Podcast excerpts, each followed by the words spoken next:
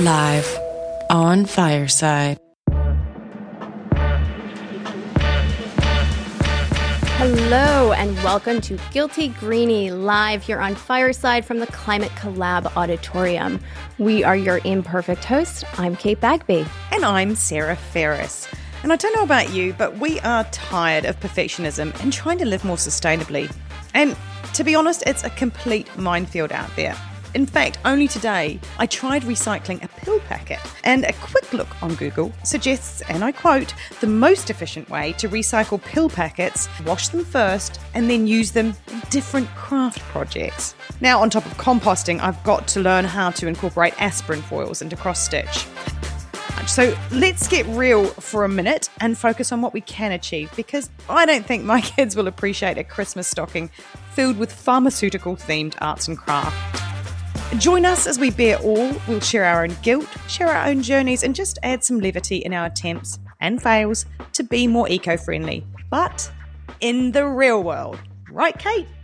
Absolutely. And now you have me wondering about pharmaceutical foil cross stitch.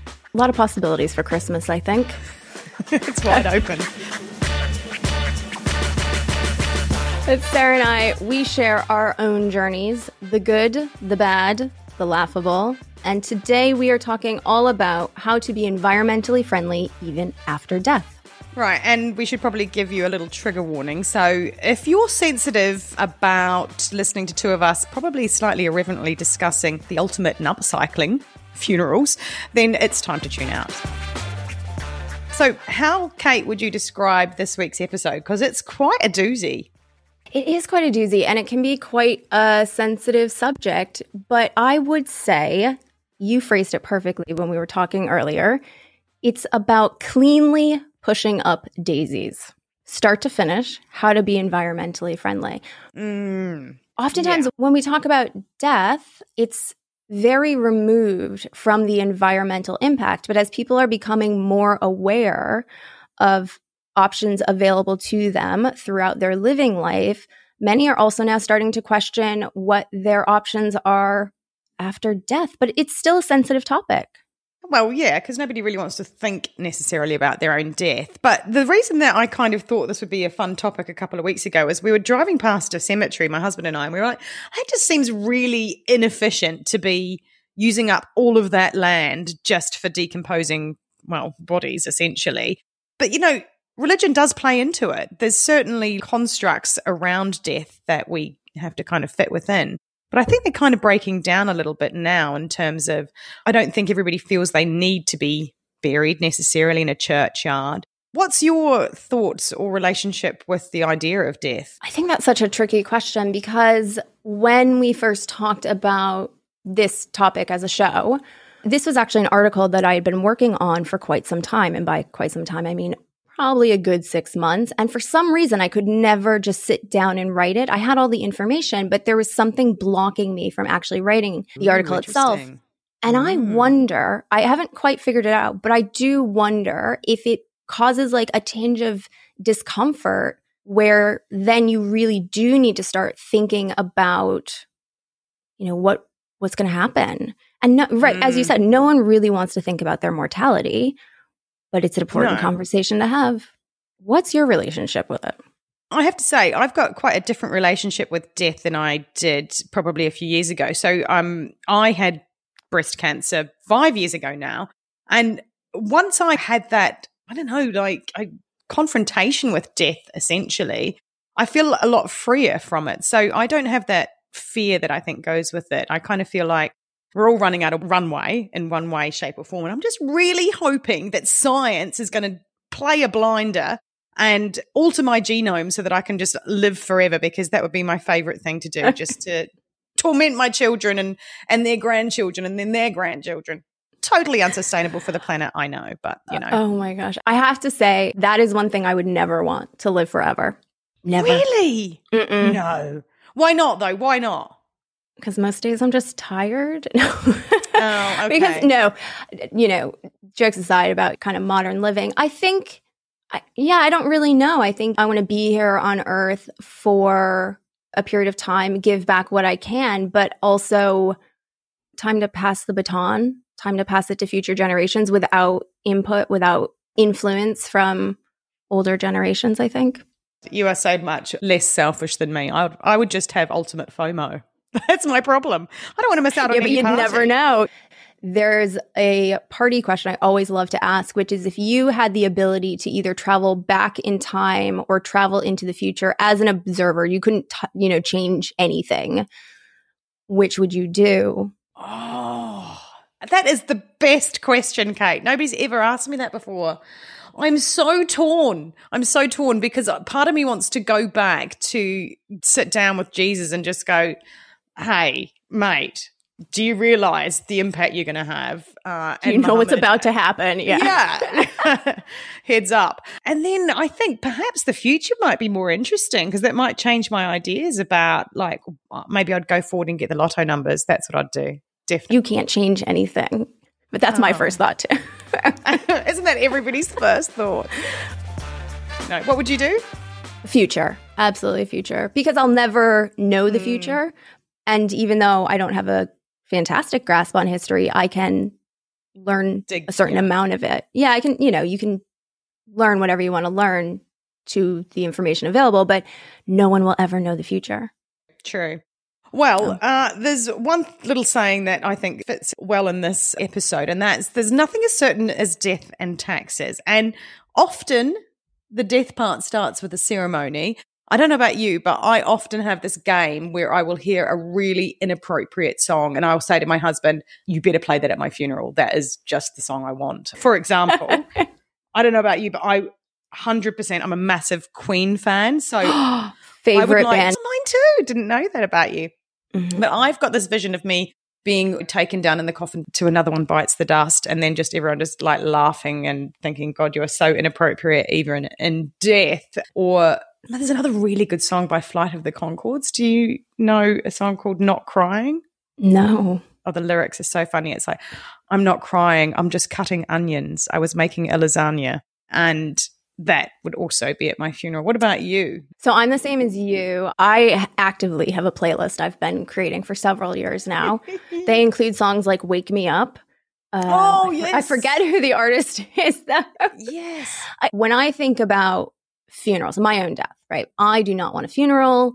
I don't want to wake. I want people to have a dinner party, like a really nice dinner party out on the farm, play really good music, read some poetry, have some good laughs, like just celebrate instead of mm-hmm. mourn. I mean, you can mourn through celebrating, I think.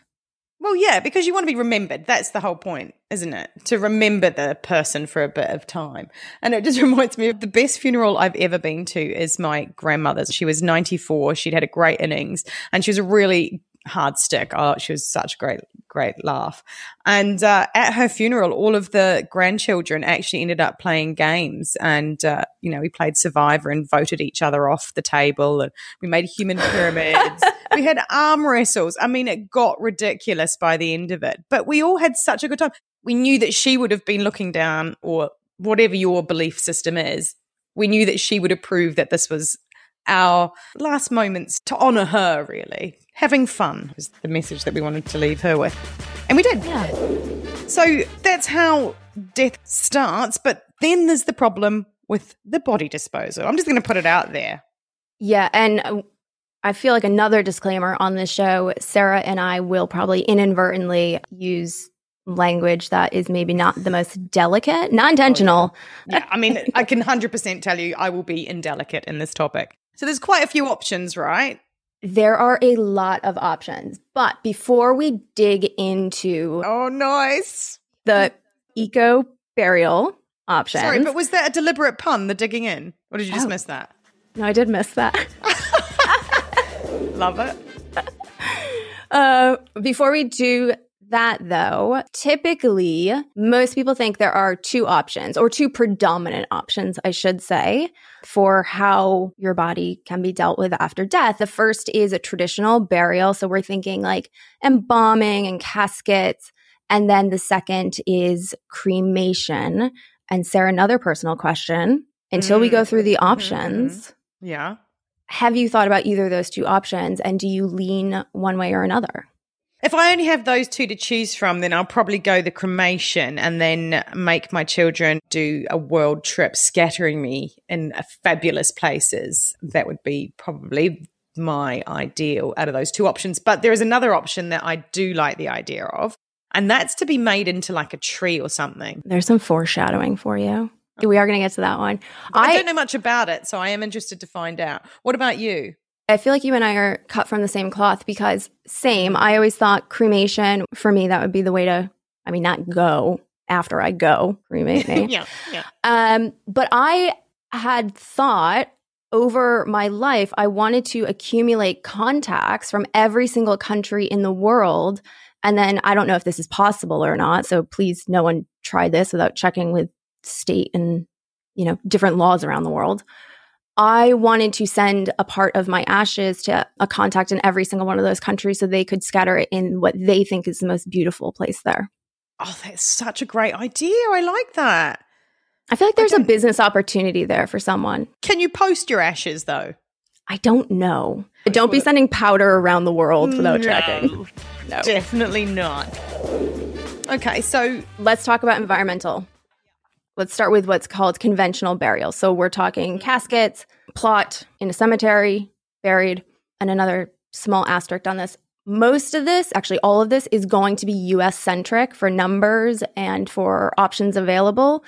There are different options available in different countries, but it vastly differs. And I was not going to go down that rabbit hole. But here no, are the main ones. Enough. Fair enough.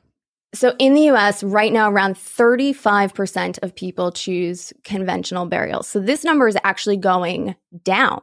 And mm, cremations have been on the rise, but then we're also seeing an influx of individuals interested in green burials. So right now, 35%. The average cost is around eight to ten thousand dollars. Wow, that was going to be my next question because is it going down because it's so expensive? There's a lot of talk on that. In the US, there's a lack of transparency in the funeral industry, and I'm sure people will have their opinions on that. But on a whole, there's a lack of transparency, and prices are not the same from town to town, state to state. People can, and it definitely happens, that they are financially taken advantage of when they are arguably in one of their most emotional states. And this is also why people will plan out their own funerals ahead of time to prevent that distress on family members. But is there one way though that's overall cheaper than the other? Because I'm imagining like cremation, you're paying for, you know, casket and then the burning of the body, but you're not paying for land essentially like you are with a plot. So cremation can cost anywhere from five to eight thousand, whereas traditional burial is eight to ten. And those are rough numbers. Again, there are mm. definitely going to be places where it is more expensive and there are going to be places where it is least expensive or crazy cheaper. Traditional or conventional burials, how the process generally works is the individual is embalmed.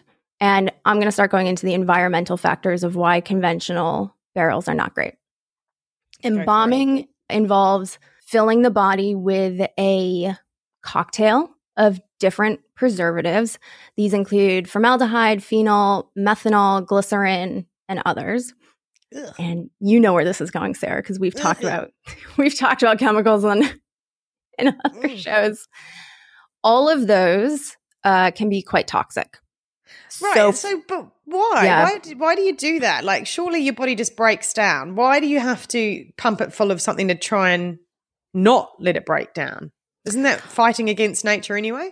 Well, the main two reasons that it's done today is for uh, transport of the body. Okay. And the second reason is um, open casket funerals or wakes.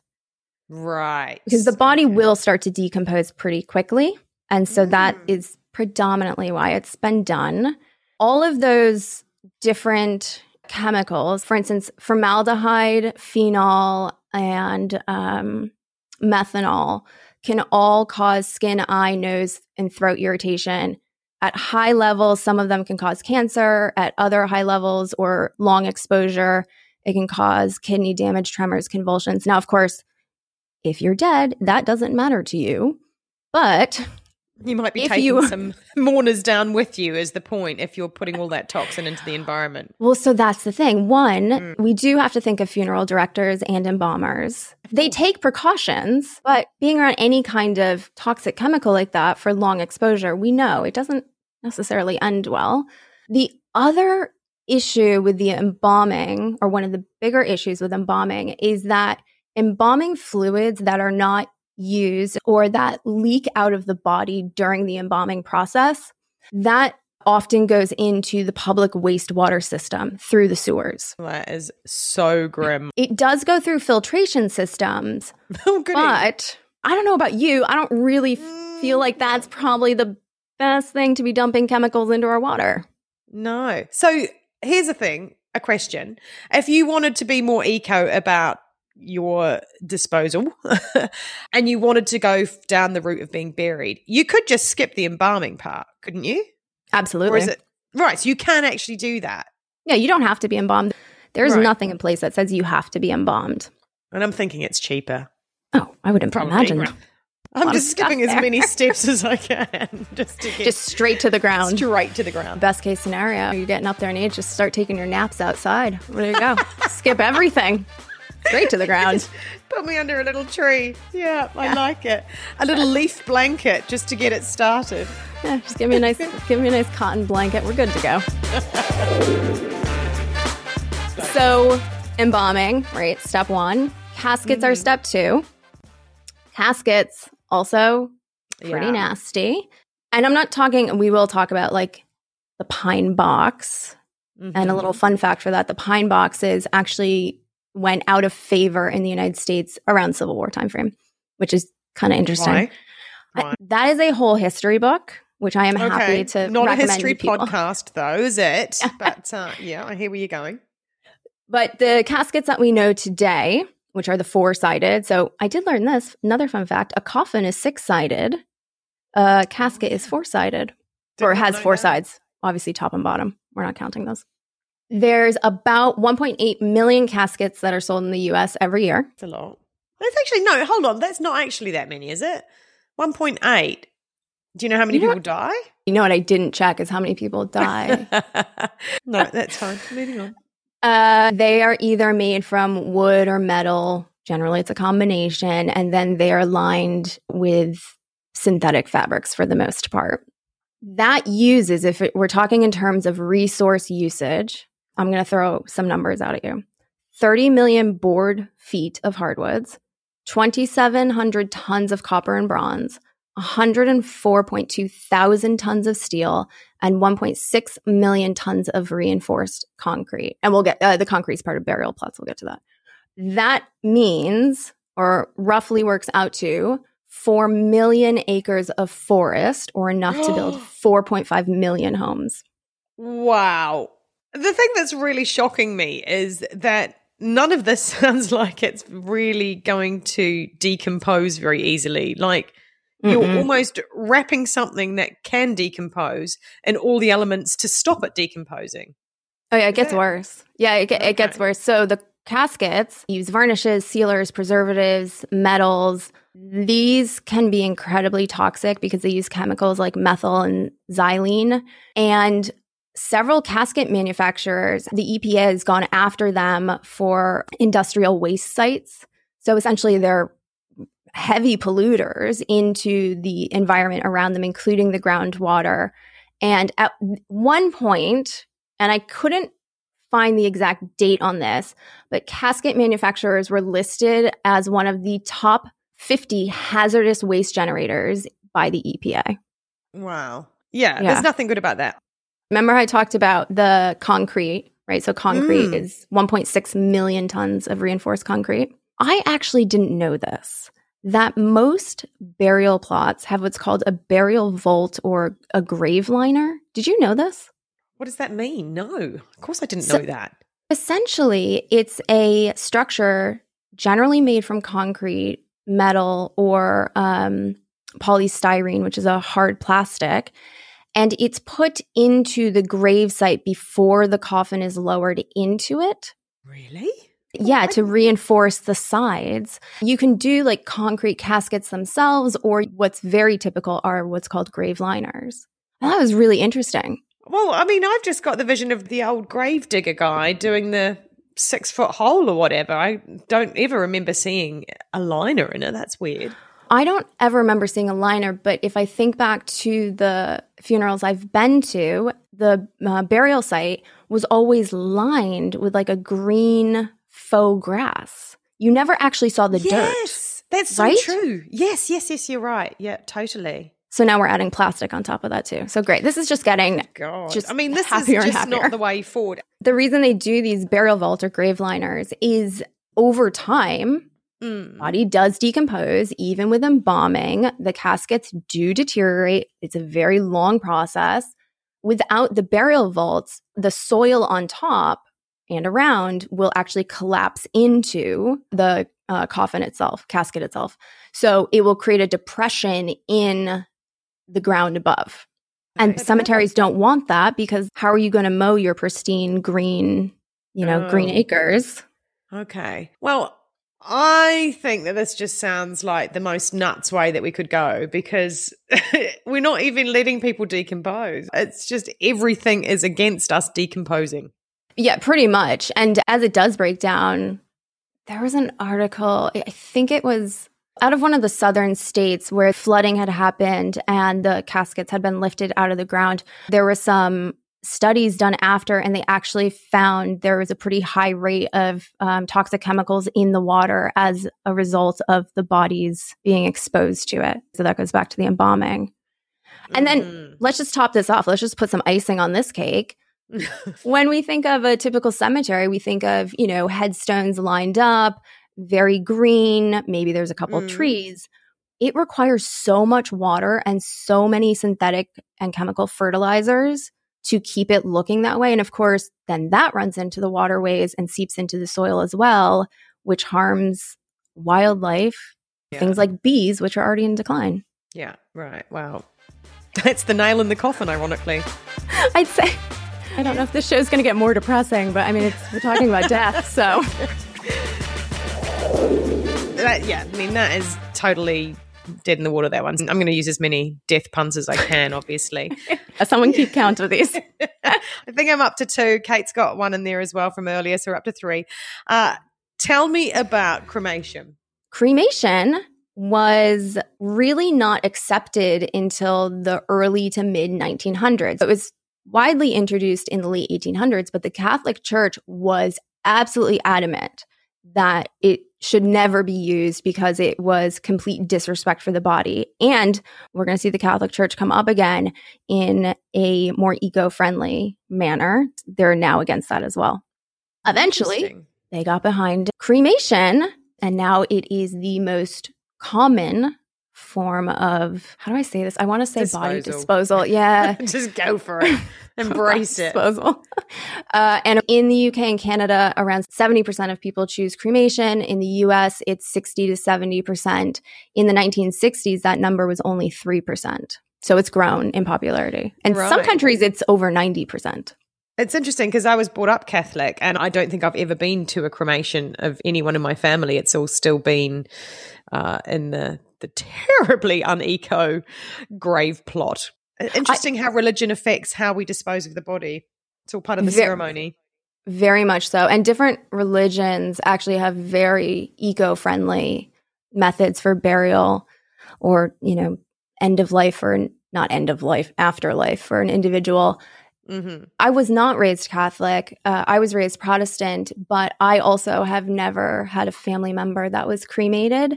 Mm. My parents, on the other hand, have said that's what they would want. So I'm curious to see if that's going to be the first generation in my family that's choosing something different. And now a word from our sponsors. Mens rea, the guilty mind. It's the intent needed to prove certain crimes, such as murder. Join me, your host Sinead, as I explore the stories of missing women, abusive husbands, jealous brothers, and the silence of the Irish countryside. Then follow these stories to the historic buildings of the UK and Ireland for the legal argument to prove guilt. Mens Rea releases new episodes every second Sunday, so for true crime from the Emerald Isle, join me. And until then, don't do anything I wouldn't do.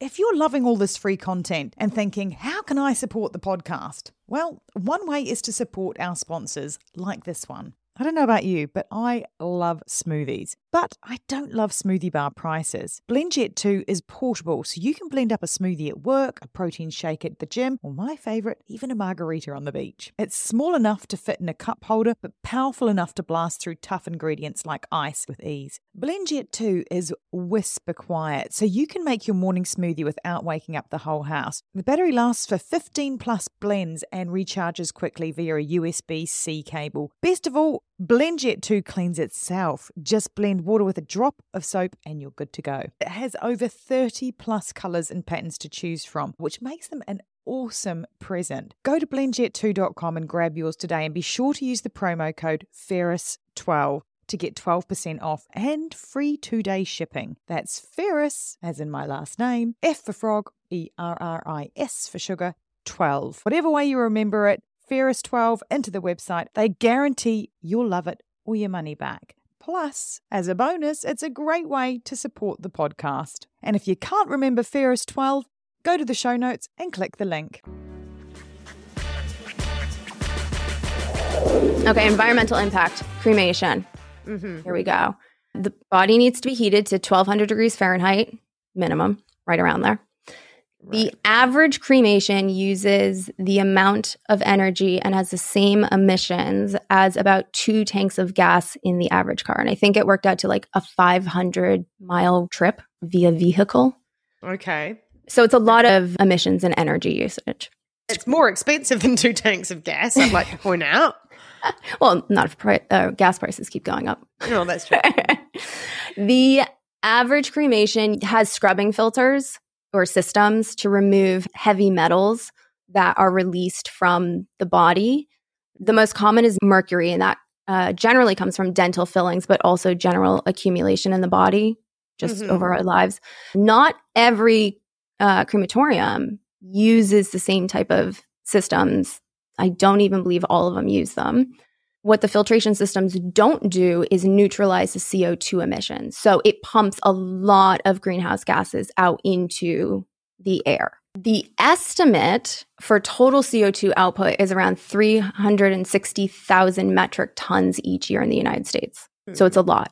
And then it also relies on predominantly natural gas. So we're using a fossil fuel to Yeah. The thing that really is odd, isn't it? We are nutrients. We are made up of molecules that could then become nutrients for something else. And the way that we've chosen to dispose of ourselves is basically to rob the earth of that on both those methods. Because when you burn something and you're left with ash, how good is that for the environment? we are made up of natural elements. The body is about 70% water. That can go back into creating a healthy environment, working in a closed loop system. We've just completely, as you mentioned, removed ourselves from that. In my opinion, it's, I, I feel like I'm going to get myself in trouble with this, but I'm just going to say it. I feel like when we remove ourselves from the environment, we're playing God and having dominion over everything else instead of understanding our role in giving back. So, the cremation overall, what's your feeling on it? Now that I know the green options, it's a nay for me. Yeah. What about you? Well, for me, it's a nay, but I'm yet to hear something that's a yay. Let's start going into the options. The good news is, right around 54% of Americans are now considering green burials. That's great. That's a big number. And it's growing. There is still a lot of confusion in terms of what is and is not allowed. This Mhm. does depend on your local and state laws. So, green burials on a whole are allowed across the United States. Certain types of green burials may not be allowed in certain states. Okay. When you say green burials, can you give us an overview of what might constitute a green burial? Yeah, so let's do this. I'm going to give you a couple different options and then you tell me which one you want to dig down into. How's that? Stop Yeah? with the digging. I'm loving it. I'm sorry. Um, uh, okay. God, we are just we're buried under options right now, aren't Oh, we? stop There it is. We're up to five, I think. Okay, we talked about this a little bit. Burial with no embalming. Then you can use a simple wooden casket, a cardboard container, or a shroud. So a casket that's not treated, talking like simple pine box, but then they also have caskets made out of seagrass or banana leaves or recycled pulp. There's a lot of different options out there. There's a lot of different manufacturers. But again, you can also use a simple shroud as well. If you're going to go the burial route, that's a no brainer, isn't it? Don't go getting yourself filled with formaldehyde and making it super hard for yourself to break down. Makes sense. Okay. Exactly. In terms of burials, they have a loop mushroom pod or a cocoon, and then there's also a mushroom, what's called infinity suit. I need to know more about this because I can't even understand what that is. What's a lo- what's a loop mushroom pod? Let's start that with that. So, Loop is the name of the company. As far as I'm aware, they are the only ones manufacturing this right now. They make caskets that are grown from mycelium, from fungus, think mushrooms. The casket Oh. itself is made through growing uh, mycelium in these molds. Okay. It's compressed. Essentially, the mycelium is inactive until the individual is buried, lowered into the ground. Think traditional burial, but no burial liners, just you in the mushroom cocoon in the ground. Once the container, the cocoon, is exposed to groundwater, moisture in the ground, the mycelium actually becomes activated as the body's breaking down. The mycelium network then starts to grow and work with the local environment, and the nutrients from the body help to strengthen that. So you don't turn into a mushroom. That's what I was imagining. That you would then be in some little I don't know. You'd become a little fungi stack.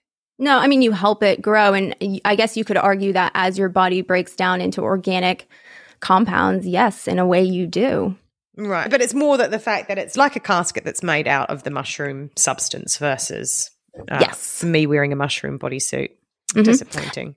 And Well, mm, so 92% of all plant species rely or work with microorganisms such as mycelium, which is why it's incredibly important to help your local environment through methods like that. when I say disappointing, I just mean it's disappointing from a comedy factor. I was imagining that I was getting myself and, uh, yeah, having to make my pallbearers walk down the aisle holding a giant me in a mushroom suit. I was just thinking of the poor foragers out there, you know, getting, getting their mushrooms for dinner. Like, oh, mushroom with a little toe. Oh, God. Oh, stop. good. Okay, this is gone. Step- this is we've taken. too far? We've taken.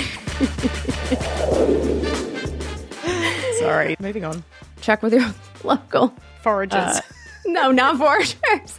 Check with your local, uh, you know, zoning laws. A lot of states, actually, most states, I believe, now have uh, green cemeteries. You can bury yourself in a green cemetery, which is well, not yourself, but you know what I mean. yeah. Um, that process takes about 30 to 45 days until the body is decomposed and back one with the earth. 45 days. Oh, that's nice. Yeah. Oh, and I didn't put pricing on that one. I do have pricing for everything else. Whoops. Oh, for the mushroom one. Yeah, for the pod. Well, I'm liking the mushroom pod. That's up there. So what's next?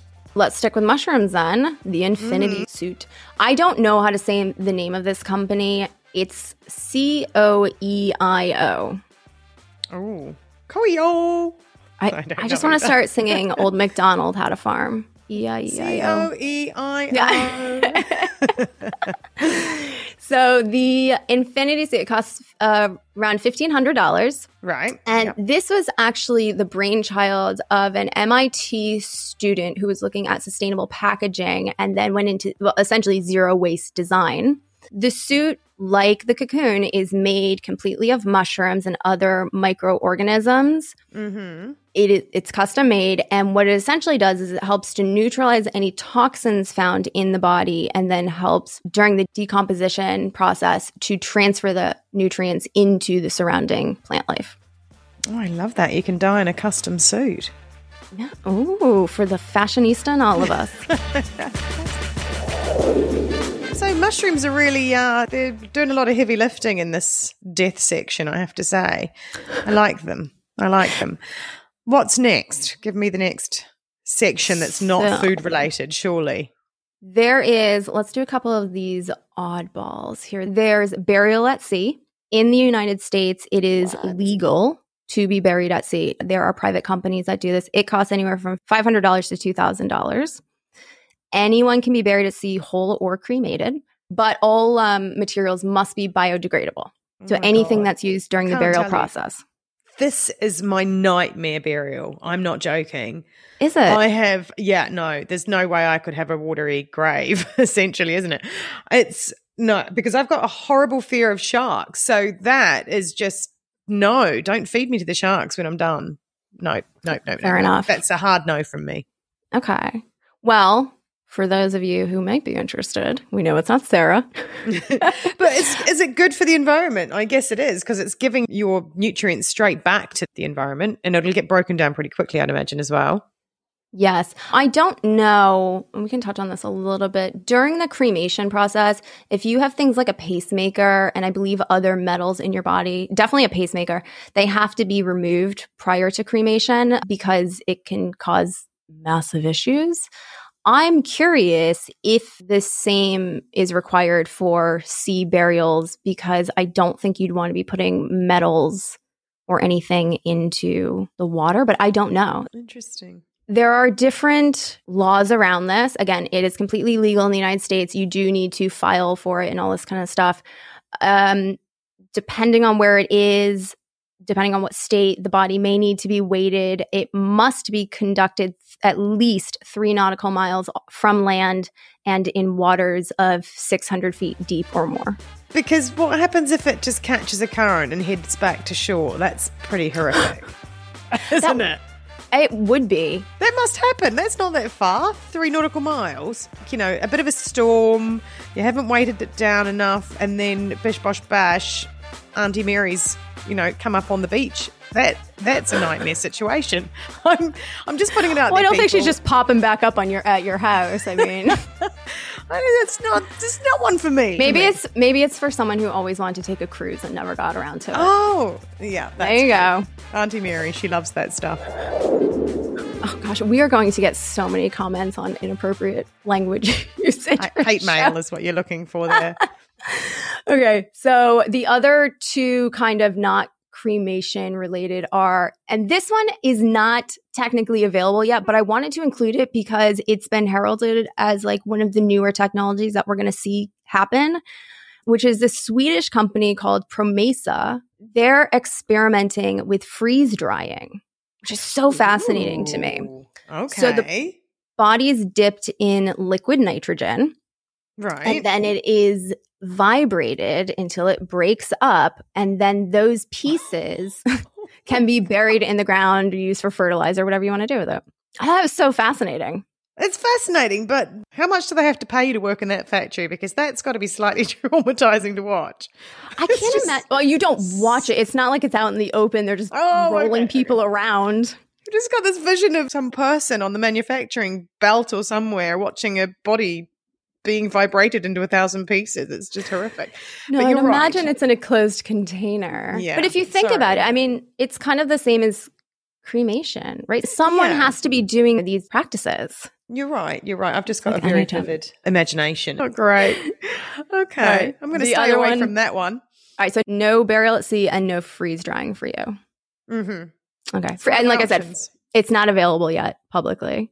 I think privately too, it's not available. So let's just put that out there.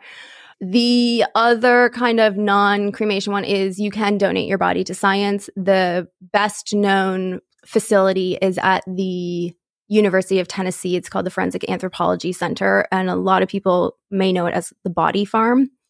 Essentially, what happens is you can either donate to a university or research institute, or you can donate to a medical facility to have your body studied. At the Forensic Anthropology Center at University of Tennessee, this actually helps in a lot of crimes. So they'll put bodies out in different exposures. So maybe direct sunlight or under a certain type of soil for a certain length of time. And they're actually able to study the body to help both in medical science, but also for solving things like cold cases. That is quite amazing. Yeah. But I'm not sure, even with my theory that when I'm gone, I'm gone, I still don't know if I want to be just left out to see how long it takes me to decompose. But if you think about it, that is what natural burial is about. Just in this in this regard, you're just helping science. In other regards, you're just helping a forest. True. You know, No. you're doing both at the same time for medical. There's different facilities, different research institutes, and you can specify and work with them for quite a few. So you can know where your body's going, what it might be used for. It's actually quite fascinating, in my opinion. I'm on the fence on that one. The other one we didn't talk about burials is recompose. Have you ever heard of this? No. Recompose is actually a bit newer. They've been around for a couple of years. They are super popular. It's a company out of Washington State, and I will just say upfront, the cost is um, fifty five hundred. You can buy a membership and pay in installments. I'm not opposed to a bit of planning. What they do is your body can be transported there if you're outside of the state, and they put your body into what is called a capsule inside of mm. a greenhouse. And around your body, they include things like hay, alfalfa, wood chips, essentially things that will aid in the decomposition process. Your body will break down in about 30 days, after which it creates about one cubic yard of soil. But that's the ultimate to me. I'm turning into nutrients for something else. But can you use that? It's not disgusting to put that around your tomato plants next summer. No, and there's two practices in here recompose, and then there's also aquamation, where people have said they actually feel much more at ease with it because they know that they can then take their loved one and they can go on to help grow something. So you could take the soil home if you wanted, which people certainly opt to do. The other option is Recompose works with Blue Mountain Conservation, and Mhm. the soil is used to help repair vulnerable ecological areas. Oh, no, no, I like this one. I like this one. But this one sounds similar to what I kind of had in my mind, which was I wanted to be turned into a tree. So I have seen, I don't know where I've seen it, but a little pod that you end up in and you're kind of tucked into the fetal position and then you're planted with a tree on top of you. Yes. This is the one that I thought I would like to be. Can you tell me if that's a nice eco option or if I need to start thinking about be thrown out to the ocean in my most horrific nightmare? Start becoming okay with that. No. The tree pod straddles burial and cremation. So that's like the perfect segue. I do want to say before we move on to that, that right now in the United States, human composting is only legal in three states. I believe there is a fourth state which is pushing for it now, which I find strange. You can be buried in a mushroom coffin. You can be buried in a mushroom suit. You can be buried in a shroud, which you naturally compost, but you can't actually willingly compost. Like you can't decide. It's, I don't know. Mm-hmm. All right, Yeah. tree pods. So the company that does this, I believe they're Italian. It's called Capsula Mundi. The cost is five hundred dollars, but they have different products you can buy. Sarah, I was a little disappointed when I started researching this. No. One, it I'm- sounds cheap, which I'm in for, and I like the name of the company. Here's the deal. I saw this a couple years ago when they were still in their concept phase. And all the graphics they showed was you in the fetal position in a little egg under a tree. I assumed, I don't know why I assumed this, that when your family or loved ones, whomever, got your capsule, the tree was attached to it. It is not. I'm confused. What, you're just given a fetally shaped capsule and then you can bury it yourself, or what are you supposed to do with it? Yeah, hmm. you bury it where you are allowed to bury it and you put your tree on top of that. And again, the idea is that as the body breaks down, which the capsule helps to do, your nutrients are feeding the tree. There's still some purpose to the, the capsule, then, right? So you, it's Yeah. still doing what I envisioned. I'm just not getting a free tree with it. Right. Probably a good thing because then you're not planting invasive species anywhere. You get to pick whatever tree you want. So that's good. Mm. What I don't know is how would that differ than just being buried in a shroud underneath a tree? I don't know if the capsule provides any specific nutrients to aid in the process. I don't know that. But so let's go back to that. Can I just be buried in a shroud though? Surely there's some kind of council limitations that don't let you do that. It varies by your local laws and jurisdiction. So, for instance, I Mm. learned through this research process that in Massachusetts, the state I'm in, you can be buried on your own land. You do need to get permission. And I'm sure there's whole wetlands and all sort of setbacks and all these different things, but you can, with permission, be buried on your own land. Now, would that go a step further to say you can be buried, but it has to be in a casket? Does, can it be in a shroud? That's where you start to get into those nitty gritty details that and why we can't cover all of them. Well, that's a really good point because when I think about being made into a tree, I don't want to be just made into a tree somewhere random. I want to be in a tree that is attached to somewhere that's special to my family. I didn't actually take that into consideration that I'm not sure that I could actually, you know, bury my own body in my backyard. So then it takes you back to maybe the composting as an option because you get that done elsewhere and then you can still be scattered around at home. hmm Or green cemeteries. There's a huge rise in green cemeteries. And green cemeteries are going to vary. For some, you could do trees. For some, it's just burial without anything synthetic, toxic. It, all really does come down to what's available to you. So is that all of our, our options that we've Oh, kind of- no. Oh, No, what? no. Technically, eco friendly cremation. Okay. This is the one I find the most interesting. It's called aquamation, or it goes by a couple different names. It's aquamation or alkaline hydrolysis or resomation or water cremation. So pick a name. None of them sound good. I'm just going to be honest because it's got the word water in there. I, I feel like this is not going to be for you. Yeah, you're already giving me alarm bells. so it can cost up to $4,000. The average is $2,000. It is not available in every single state. And remember how I said we were going to come back to the Catholic Church? This is Yep. where they come in. Amen. In New Hampshire, aquamation became legal in the state, but there was a lot of pressure from one congressman. I believe he came out of Illinois, though, and started this whole campaign to essentially say that aquamation was irreverence to the body. It was, you know, we weren't treating the dead with any kind of sensitivity. And the Catholic Church got behind this just like they did with cremation. And so two years later, New Hampshire actually rolled back the law. I do believe it's available in about 19 states and more allowing this to happen.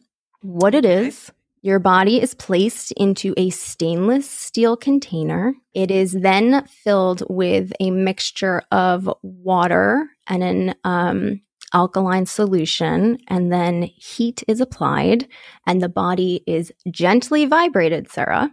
God, there's a lot of vibration in water. There's a lot of vibration. What you're left with is a combination of liquids, because again, your body's water. So you're, Mhm. you're left with liquid, and then you're left with the bones, which can be essentially ground down or powdered down from there.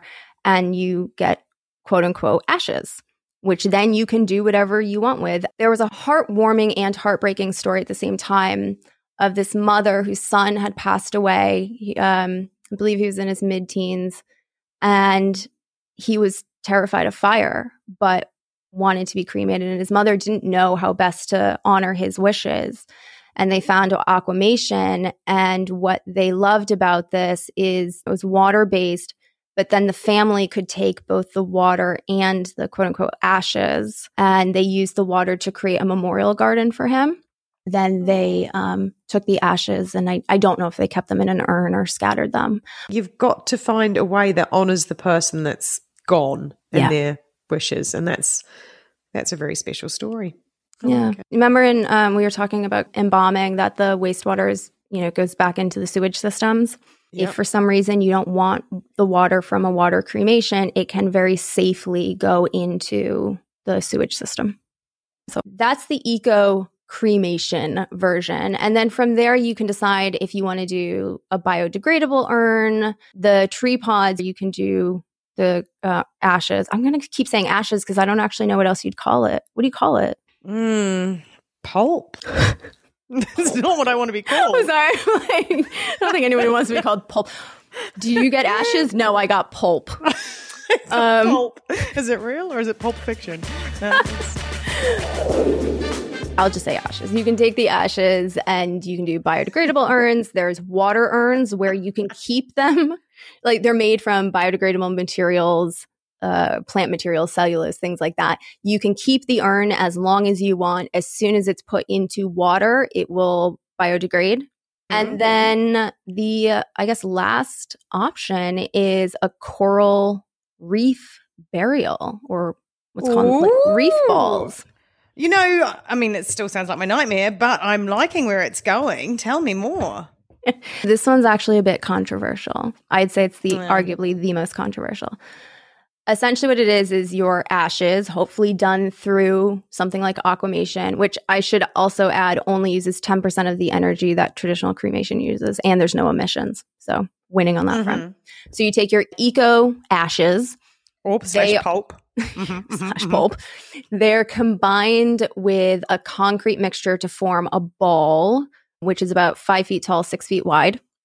Okay, but that doesn't sound good. Concrete's not good, is it? That's the controversial part. So, concrete uh, accounts for about 8% of the world's CO2 emissions.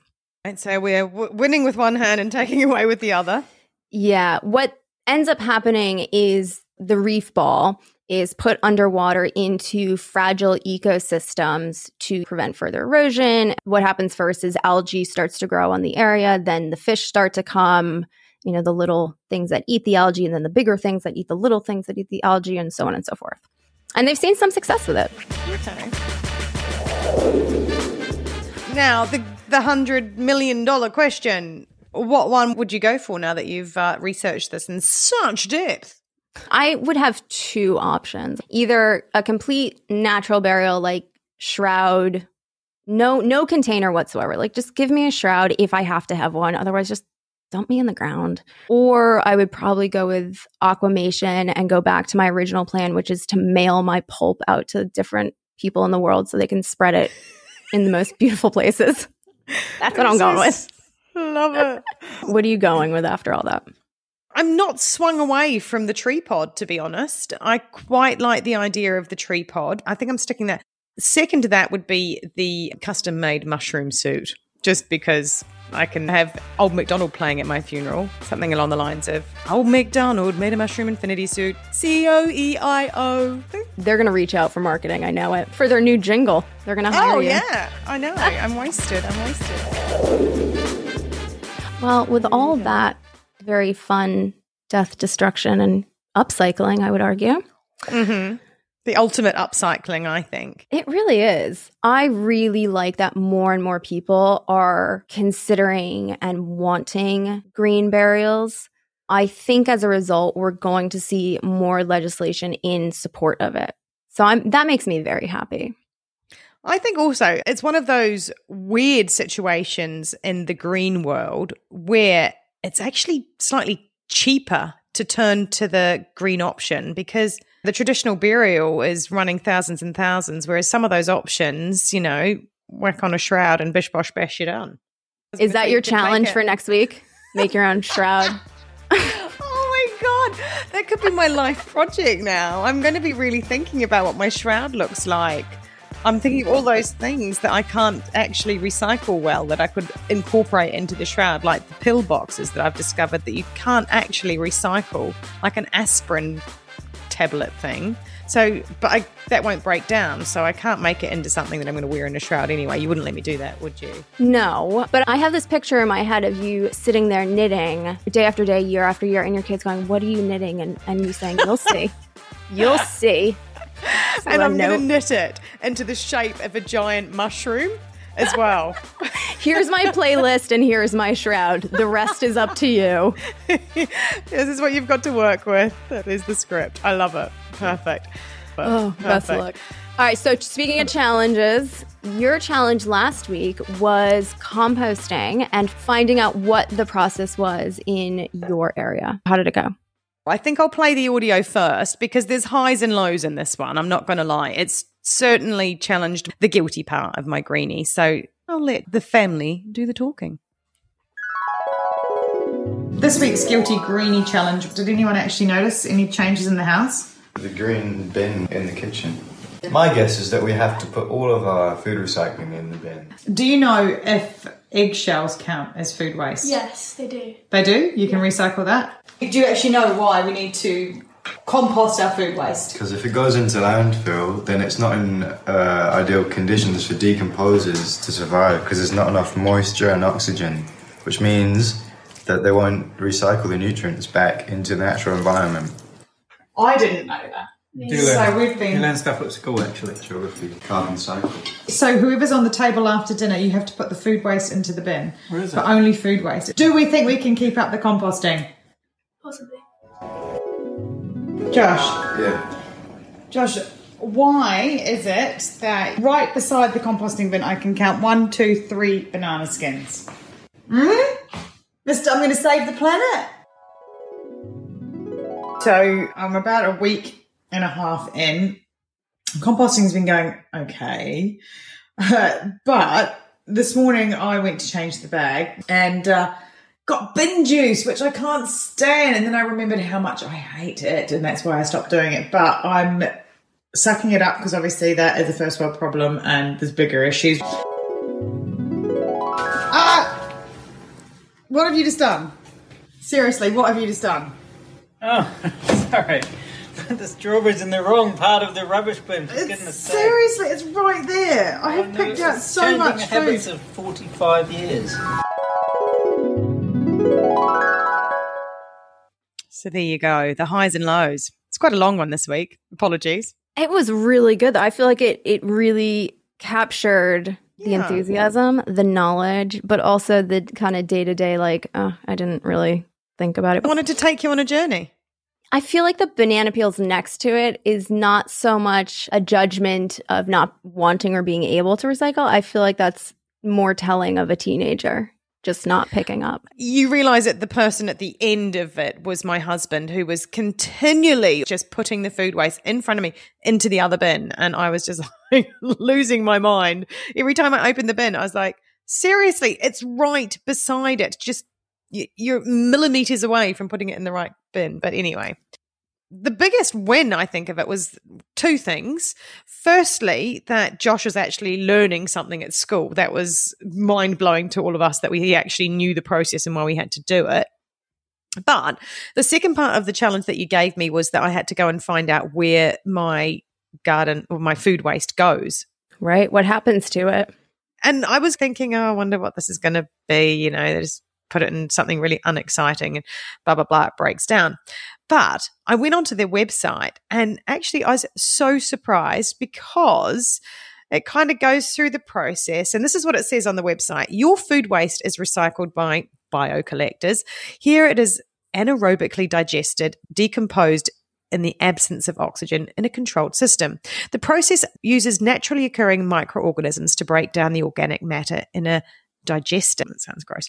A compost like product used as a soil conditioner and fertilizer on the farmland.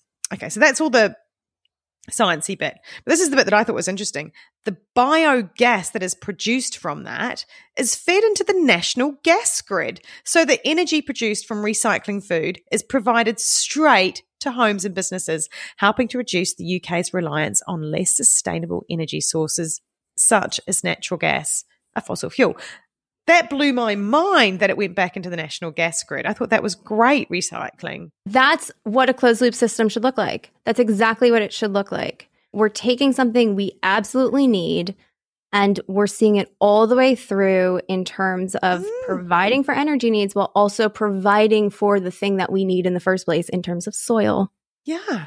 Brilliant. Does that something that's normal? Would that happen in the US? Do you know if your compost goes back into? Oh, well, you probably don't because you're on a farm. Yeah, I don't know. We don't have composting bins, like curbside bins where we are. It's not a very common thing. It's becoming more so, but still not. I mean, we're on the farm, right? So everything that can be composted is so that we can use it in the following seasons. I have to say, it was a win, this challenge, the composting challenge, in the fact that. Oh, I love that little fact that I feel like it's going in a little circle of life. So I'm definitely, obviously, going to continue doing it. Um, I will put up with the bin juice. You can put it in the freezer though. A lot of people put their It compost in the freezer. What do you mean? The problem was that the compostable bag kind of composted before it got out of the bin, and that was the issue. So I think my lesson is just to do it quicker and just to do smaller amounts of um, of waste. But yeah, anyway. So what I do is, and there are different types of countertop composting. So there's vermiculture. There's just the typical composting, like what you're doing, where it goes out to your um, bio collectors. Mm. What I do is I actually have a bin in the freezer. So no liners, no nothing. And then I just Ah. toss everything in there and it almost immediately freezes. So it doesn't That's smell, there's no juices, there's no nothing. And then when I'm ready, I take it out to either the compost pile or to the animals. That is brilliant. I like that. Uh, I've got no room in my freezer, but if I did, that's exactly what I would do with it. Fair exactly. I feel like one of the highs though was Mhm. Josh learning or you learning that Josh is learning this in school, right? I know. I was blown away. That just came out at the table when I asked, and I was like, "Oh, what? He's just making that up." And then it started to make sense, and I was like, "Oh, I think you're right." So, yeah, it's great. School's working. what were some of the other highs and then what were the lows? Well, I think that's pretty much it, really. The lows were the bin juice and them not putting it in the bin, and then the highs were the fact that Josh was learning something at school and that I discovered that it was in that little nice cycle. What would be your guilty greenie low points? Oh, it's definitely around food. We're getting ready for Thanksgiving. I do really try to cut down on excessive packaging in food. And with the run up to Thanksgiving, it's become very, very difficult. Um, and this mainly has to do with dietary restrictions. So things like pie crust. Could I make a gluten free, you know, dairy free, yada, yada, yada pie crust? I absolutely could. Am I going to make six pies from that and spend two days doing it? I am absolutely not. So I will be buying the packaging. And I feel torn about it, but at the same time, that's yeah, life. I think that's one of the biggest devils within this whole eco sustainability space, and that's time. We just don't have the same time, do we, to do all these things that we could do, but we don't have the time. Right. But hopefully, Guilty Greenie is giving people options. So if you knew nothing about green burials, now you may have heard one or two and want to learn just about that instead of having to dive into the entire thing and feeling overwhelmed by it all. So, what was your high point then? I guess one of my high points is so the weather's been getting colder, so we've been cleaning up and you know pre- preparing for winter outside. And this year, for the first time, I cut my lavender and I dried it to use as natural fragrances around the house, so I don't use candles and things like that. You're actually dead to me right now. That is the one fragrance that would make me never walk into your house. It's so offensive to me, lavender. It's a no from me. You know what? Before we get to the challenge, I just want to say we started off on the same page. And as this show went on, we have gone our separate ways. We have. And we're learning lots of different things about each other, aren't we? I don't We like water burials. You like lavender. I mean, crikey. Uh, so Mm. tell me what you're going to hit me up with because I'm a bit nervous about this week's challenge. You've given me zero clues. Depending on the type of person you are, this could either be the easiest challenge or one of the hardest challenges. What do you think it's going to be for me? Hard. I think it's going to be hard. Oh, shit. Does it involve swimming? No. It actually involves sitting in front of your computer or phone, your choice, whatever you want. Okay. I'm Your curious. challenge this week is to eliminate everything except for the important emails in your inbox and unsubscribe from any unsolicited emails that you get. That's your challenge Oh, for this week. Okay, but how is this green? So every time you send an email, it's approximately um, four grams of CO2. And of course, that adds up very, Oh, very my quickly. God, are you joking? I didn't know this was another minefield I had to wade through. Oh, it's massive. The amount of emissions from email and just tech in general, but email is massive. And then every time you don't delete an email, it's sitting on a server space somewhere. It's taking energy to just keep it there. I'm probably responsible for a couple of ozone holes with the amount of stuff I've got sitting around. Your job is to like Marie Kondo your email. All right, it. I'm on it. I like it. I like it. Perfect. And that's everyone else's challenge for the next week. And what are we talking about? Well, I think we had a conversation just briefly about looking at travel. And, you know, we've been in COVID for so long now, and the impact that it's had on the environment, it's undeniable. It's been actually good for the environment. So I want to see if we can look at the ways that maybe we can take some of those wins that we've had from not traveling, because I cannot give up traveling. It's one of my absolute cannot live without. I'm, I'm right there with you. Travel is not something I will willingly give up at all. No. There are eco friendlier ways to travel, and we can discuss all of that. With that, join us next week to see if Sarah accomplished her challenge. And for more, the good, the bad, and the laughable as we tackle our own sustainability journeys exclusively on Fireside in the Climate Collab Auditorium. Thank you for joining us on this week's episode of Guilty Greenie. If you've enjoyed this podcast, please share, rate, and leave five star review on Apple. It helps others find the podcast and get the climate conversation flowing. Guilty Greenie is an independently made podcast, so if you would like to support the podcast, please go to buymeacoffee.com backslash guilty greenie. The more support, the more content for your ears. Follow us on Instagram at Guilty Greenie and join us in tackling the Guilty Greenie challenges. Make sure to share your experiences the good, the bad, and the laughable. We love to hear from you. And let us know what topics you want to know more about. Until then, stay curiously green. Bye bye.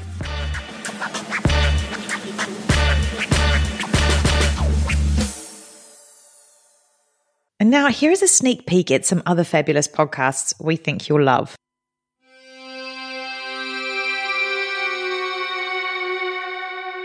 Hey friends, I'm Michael, host of the Murder Mile UK True Crime Podcast. I would be delighted if you joined me every Thursday for a walk through the untold, unsolved, and long forgotten murders of London's West End, featuring hundreds of fascinating true crime tales you won't hear anywhere else. If you're looking for something different, the award winning and highly acclaimed Murder Mile UK True Crime Podcast is researched using the original police files. It's presented as a dramatization. Each episode is crafted as a labor of love, and it focuses on the victims' lives in an honest, detailed, and sympathetic way. Season 5 has just begun, so why not treat yourself to more than 150 episodes? If that sounds like your cup of tea, search for the Murder Mile UK True Crime Podcast. Thank you. My name is Cindy Burnett, and each week I interview at least two traditionally published authors on my podcast, Thoughts from a Page. We talk spoiler free about their books, so you can listen whether you have read the book or not. And then we delve into things that you most likely won't hear about anywhere else the importance of the cover design, why they included various aspects of the story, personal details about both the books and the authors' lives, and so much more. You can find the podcast on every major platform and learn more about it on my website, thoughtsfromapage.com. Thanks so much for checking it out. Science, science, science! Science, science! Hello, podcast fans. Want to get weird with us? Come check out the Mad Scientist Podcast. We're a weekly show that looks at the history, philosophy, and hard facts behind your biggest paranormal questions. Did the government really pay for a psychic spy program? Yes! Is it true that surgery got its start in grave robbing? Yes! Can a roller coaster really kill you? Legally, we can't say so for sure, but sometimes, yes! Hmm. Join myself, Chris Cogswell, and my co host, Marie Mayhew, as we examine the science, philosophy, and history behind the strange and unusual. All to discover what's possible and plausible versus what's, well, just made up. Check us out wherever you find your favorite podcasts. The Mad Scientist Podcast.